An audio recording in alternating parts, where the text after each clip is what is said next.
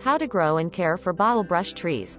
For gardeners or homeowners seeking a beautiful, unusual addition to their yard, the bottlebrush tree may be a perfect choice. This plant, which is actually a shrub and not a tree, is native to Australia. Because there are so many different varieties available, gardeners can choose the bottlebrush tree that suits their yard, climate, and taste the best. Bottlebrush tree facts Bottlebrush trees get their name from how their flowers grow in a cylindrical shape, much like a brush. The flowers, which are usually red, pink, orange, or white, are delicate and have an almost fluffy appearance. The plant's leaves are narrow and light to dark green in color, and they often grow through clumps of flowers, giving the plant an even more interesting appearance. Bottlebrush trees can become quite large, growing up to 15 feet tall, with flower clusters 12 inches long. However, they're relatively hardy and can be pruned down quite a bit, so they can actually be grown in pots.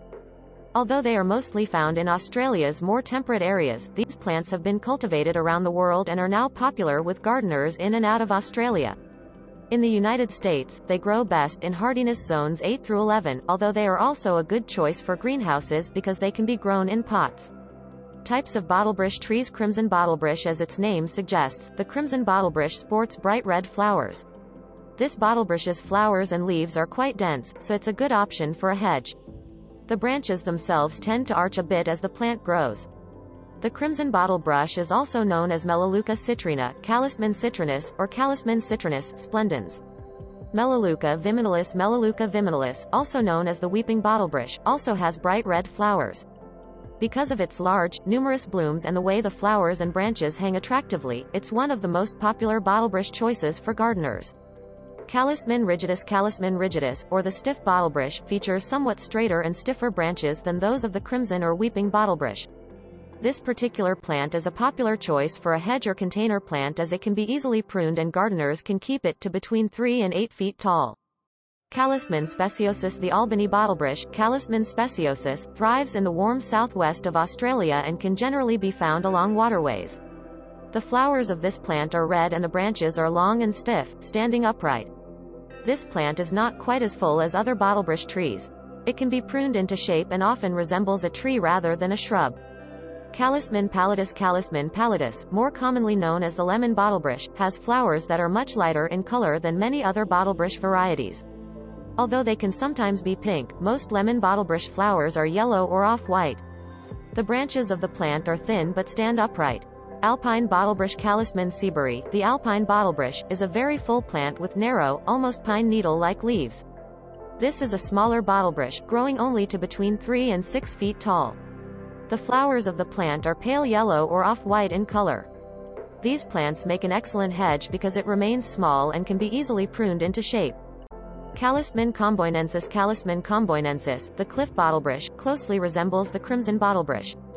The main difference is that the leaves of the cliff bottlebrush are somewhat wider in shape. As the name suggests, this plant can often be found growing along cliffs or outcroppings or wedged between rocks. Wallum bottlebrush Melaleuca pachyphylla, the Wallum bottlebrush, is native to the coast of Australia. This particular bottlebrush grows to about 10 feet tall, and the branches of the plant often trail instead of standing upright. The flowers are usually red but can sometimes be green in color. This is another popular choice as a hedge or barrier plant, as it is quite full. Callistemon teretifolius Callistemon teretifolius is also known as the needle bottlebrush because its leaves are quite narrow and sharp. This bottlebrush grows to about 7 feet tall, and the flowers are generally red or orange with a greenish tint. Like most bottlebrush trees, this ornamental plant not only looks beautiful but will attract butterflies and hummingbirds to the garden. Life cycle of the bottlebrush plant After planting, the seeds of the bottlebrush plant take between two weeks and one month to germinate. After sprouting, the young plant will need to be carefully cared for as it grows. It should be watered frequently, but care should be taken to ensure that the soil does not retain too much moisture. The leaves of young bottlebrush trees will be delicate and will often have a strong, pleasant lemony or evergreen scent. Most bottlebrush varieties will begin flowering after about six years. Most bottlebrush trees will grow about a foot each year, but smaller varieties will have a slower growth rate. Some, on the other hand, can grow up to three feet each year. Once the plant has matured, it will continue to produce both flowers and seeds for many years. Bottlebrush trees can live for up to 50 years, although most only live for about 40 years. Bottlebrush tree care Watering bottlebrush trees are largely drought tolerant, and root rot is a common issue, so it's important to only water this plant when necessary. Usually, mature plants growing outdoors won't need any watering and will do well with rain alone. In drier climates, a layer of mulch can help to retain water and keep the soil moist. Newly planted bottlebrush trees should be watered every day for a week after transplanting. Ensure that the soil is moist but dries somewhat between waterings. After the first week, they should only be watered about twice a week for the next month and can then be left without watering, as long as the rain is consistent. Young bottle brush trees should be watered about once a week until they mature. When watering, soak the soil thoroughly but let it almost completely dry out before the next watering.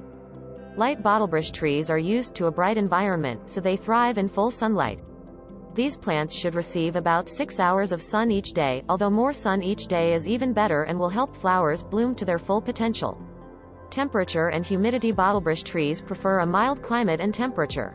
They do best when grown in areas that remain between 50 and 90 degrees Fahrenheit. If the temperature tends to dip below 50 degrees during the colder months, you may need to move your bottlebrush tree inside or grow it in a greenhouse. Frost can severely damage or kill a bottlebrush plant. Low humidity is optimal for growing these plants. Soil When it comes to planting, bottlebrush trees can adapt to a wide variety of soils. Any soil that drains well will work. Peaty or loamy soils are often best, however. Any soil with a high amount of clay should be mixed with compost or another potting soil before planting. Fertilizer The pH of the soil you plant your bottlebrush tree in should be between 6.0 and 8.0. Compost works well as a covering fertilizer when planting. During the spring and summer, bottlebrush trees can also be fertilized once a month. A balanced, all-purpose fertilizer is often the best choice, but a fertilizer with a higher percentage of phosphorus can often produce larger, more colorful blooms. Potting Despite their large size, bottlebrush trees often grow well in pots. The pot doesn't even need to be very big. A pot that's about 8 inches across will work well, although the plant will need to be cut back often to keep its growth manageable. These plants often grow well in much larger pots, however. A large tub or large ceramic pot is usually perfect. As the plant grows, you can transplant it to a larger pot as necessary. When growing in a pot, ensure that there is plenty of drainage. You can add additional drainage holes to the container itself, and you can also place a layer of stones at the bottom of the pot. Mixing potting soil with perlite also helps with drainage. Propagation bottlebrush trees are quite simple to propagate, either with cuttings or from seeds. The fruit of the plant, where the seeds can be found, grows near where the flowers appear and looks something like a wide, round acorn. The fruit grows in cylinders, just as the flowers do. After harvesting the fruit, keep them somewhere dry and allow them to open naturally. Once split, the fruit will reveal many tiny seeds, which can be planted. If you prefer to use a stem cutting to propagate your plant, cut the stem near the roots. Use sharp shears and ensure that the cut is clean and at a 45 degree angle to reduce any damage done to the parent plant. It's also best to take cuttings during the summer so that the plant can heal quickly. The cutting should be at least 6 inches long, but longer is also acceptable. Cut away any flowers and leaves. The cutting can then be placed in water or soil with the cut end submerged or buried. Change the water frequently to avoid any bacteria. The cutting should begin to root within about 2 or 3 months. Pruning Unless you're keeping your bottlebrush tree in a pot, you shouldn't need to prune it very often or very extensively. However, pruning can help to direct the plant's energy into producing more flowers and can also allow you to shape the plant as you like. If you're pruning the plant to gently shape it, prune in the spring, before any flowers have appeared. You can prune the plant into nearly any shape, including a hedge or tree shape. Always make your cuts clean, with a sharp pair of shears, and cut just above a growth node to promote speedy healing. Bottlebrush trees should also be pruned periodically to remove any dead or dying branches. This can also be done in the spring, or you can wait until late summer after the plant has bloomed. Any suckers near the roots can also be trimmed away. Transplanting Because they are hardy plants, bottlebrush trees often transplant well, but care should still be taken.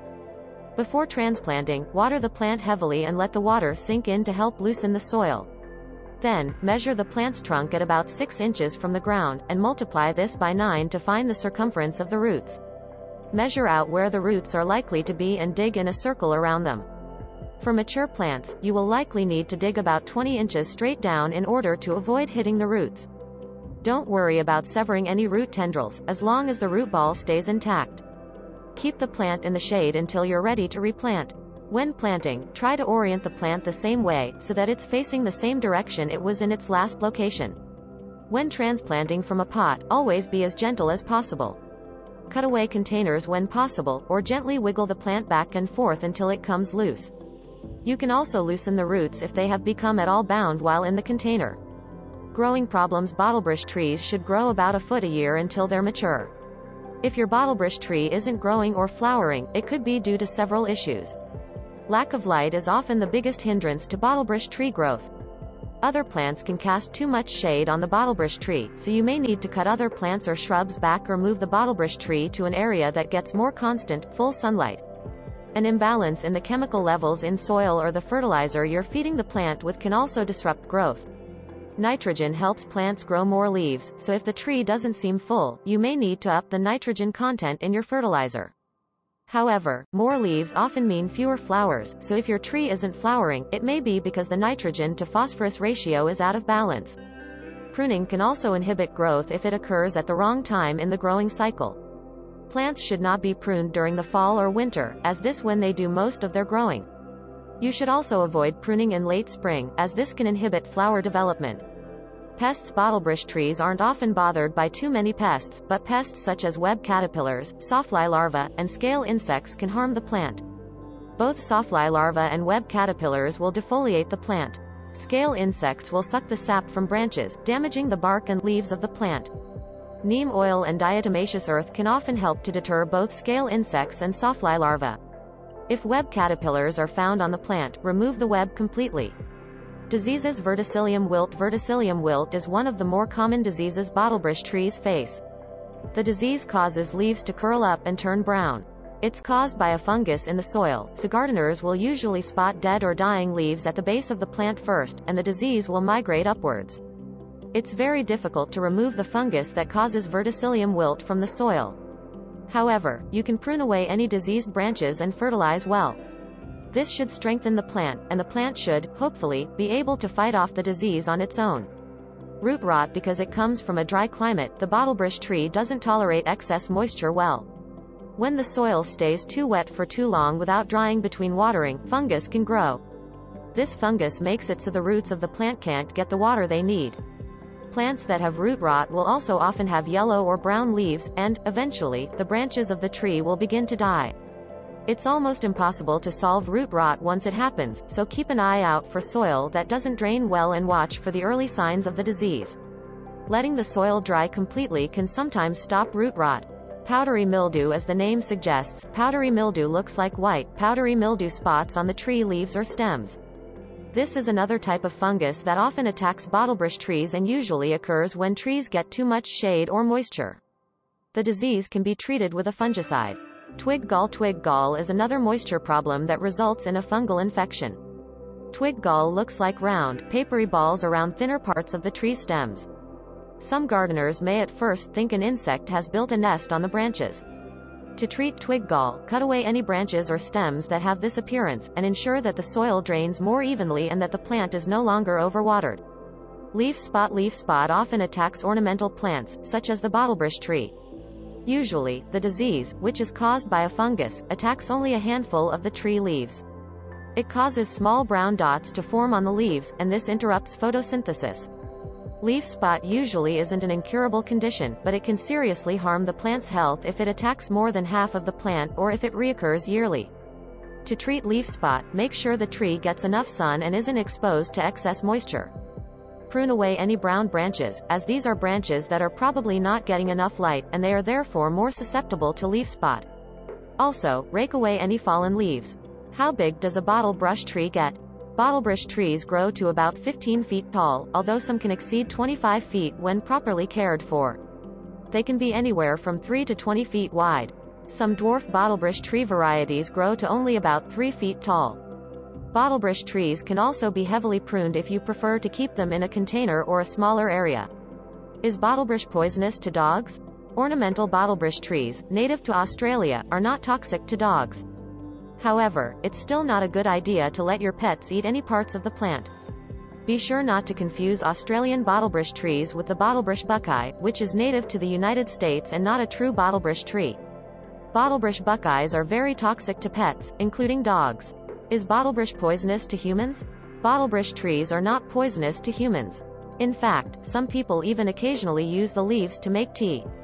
Many people believe that the bottlebrush tree is toxic but they are often confusing it with the North American bottlebrush buckeye, which is a completely different plant and is indeed toxic to humans. Are bottlebrush roots invasive? Bottlebrush roots are generally not invasive and reach out about as much as any shrub's roots would. However, it's always a good idea to be cautious when planting a bottlebrush tree near a structure. The trees can become very large and the roots or branches have the potential to damage the structure. How long do bottlebrush trees live? Bottlebrush trees tend to live for between 20 and 40 years when well cared for. For gardeners who are looking for something truly unique, the bottlebrush tree is a fantastic choice. This plant is hardy and relatively easy to care for, and although it can become quite large, it can also be trimmed to fit into a pot. The many varieties of this plant also give gardeners a chance to choose from several different flowers to find the one that suits their yard the best. Conclusion These tips will set you up for success for caring for your bottlebrush tree. I hope you enjoyed the article and you get busy planting. For more gardening guides, check out our homepage. There are also other great guides for gardening for beginners.